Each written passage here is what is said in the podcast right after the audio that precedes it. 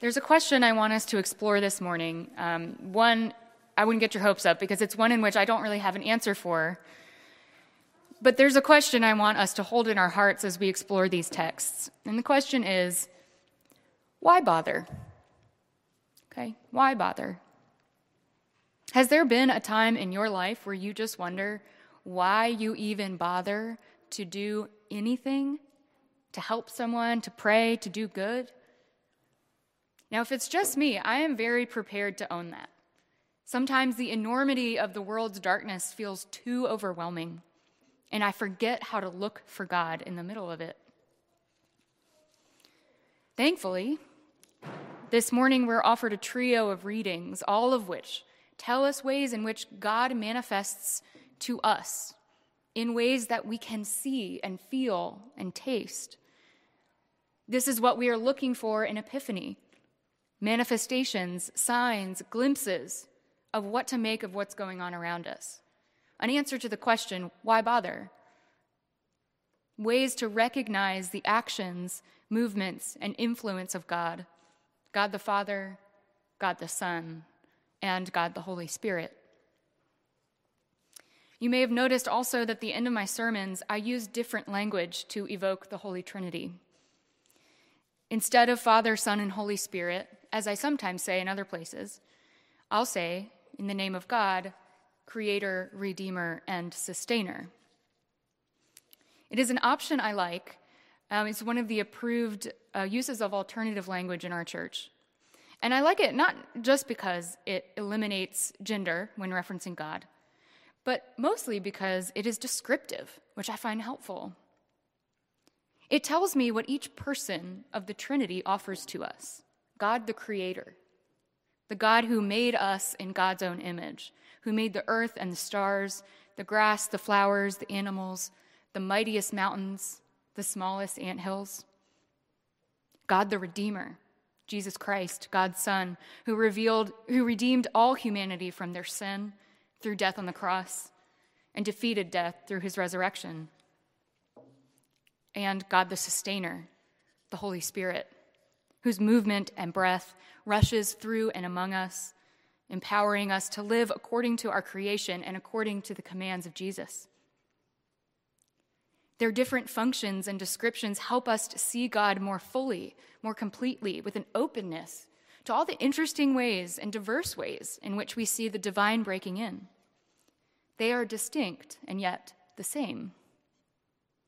Our readings today help us think about epiphanies God's manifestation in all of these different ways God the Father, God the Son, and God the Holy Spirit. Or God the Creator.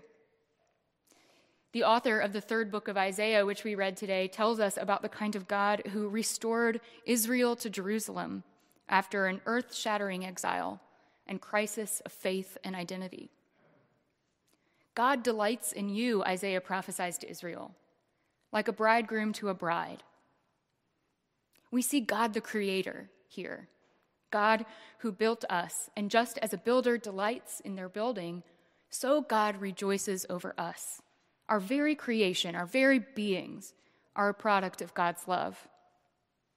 We see God every day when we lay eyes on another human, another soul, one of God's beloved, one of many. God the Redeemer.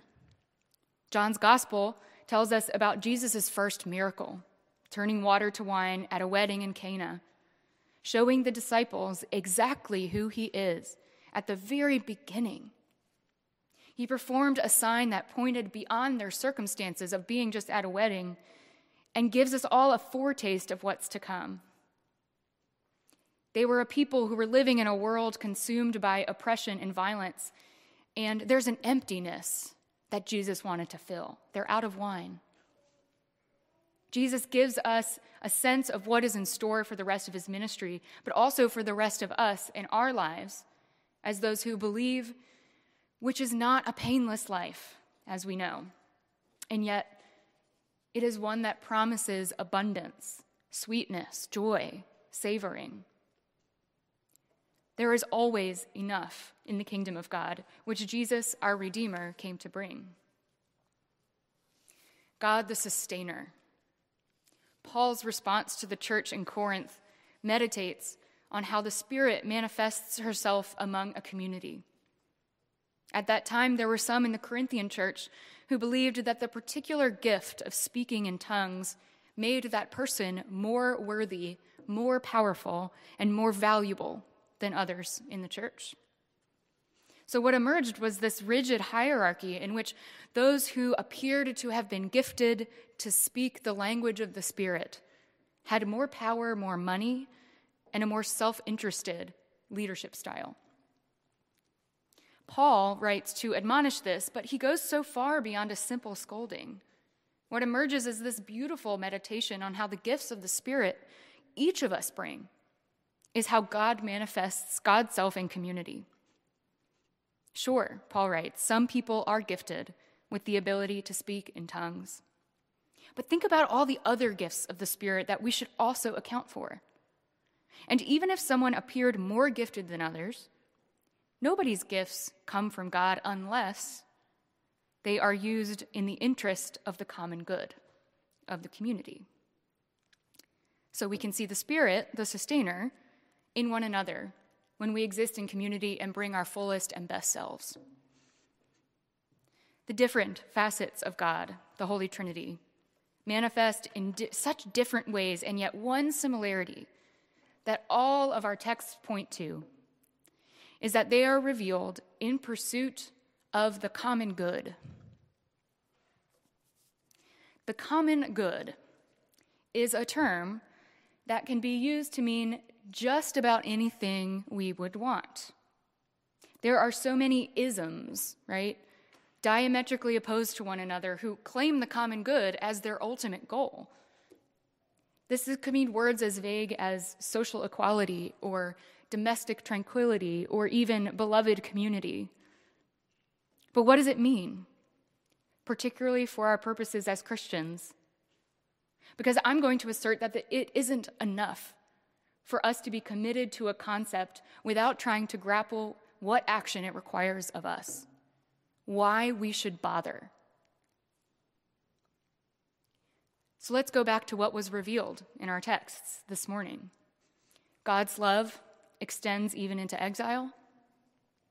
Christ promises abundance, not just enough for everyone, but more than can be contained.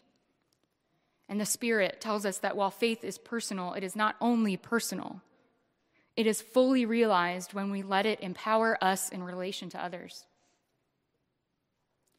I sometimes wonder if the common good is a goal we can actually achieve. Will we ever experience a place, a feeling in which everyone is fed, housed, clothed, valued, or loved? It was seven degrees when I walked to church this morning, and yet we know that our neighbors slept outside. So many of them.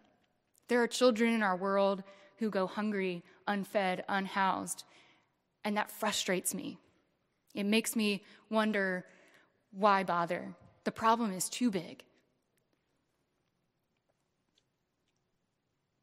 I hope that the common good is a place and a feeling. The common good is perhaps what we think of as God's kingdom. Walter Brueggemann wrote a book about the common good, and he calls it the alternative. When we receive this overwhelming abundance, we can redirect our anxiety, Brueggemann writes, and everyone is better for it. It is not productive for me to ask, why bother? And this is the beauty of the Epiphany we are learning all over again that there is an alternative to the ways in which we are conditioned to live in isolation or selfishness or coldness. And how amazing is it that we do not have to do things the way we always have? I get so excited about this because when I get cynical or negative or overly stuck in my own experience or crisis of faith, I know that I am not even trying to look for God's activity in my life in any way.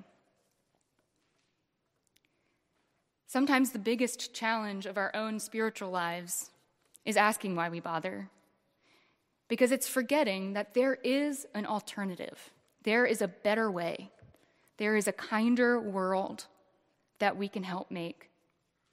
There is a common good which is intimately tied to God's kingdom. I believe this deeply, and it's what keeps me going. Our world feels very heavy and dark right now. But we also, right now, can bask in the light of God the Father, God the Son, God the Holy Spirit, that is becoming brighter and brighter to us each week. It shows us that it need not be this way forever. There is always a kinder choice, a more spirit filled choice. Each time we make one of those, God becomes a little clearer and is always, as ever, beside, behind, and in front of us, showing the way. Why bother? Because I choose to be bothered.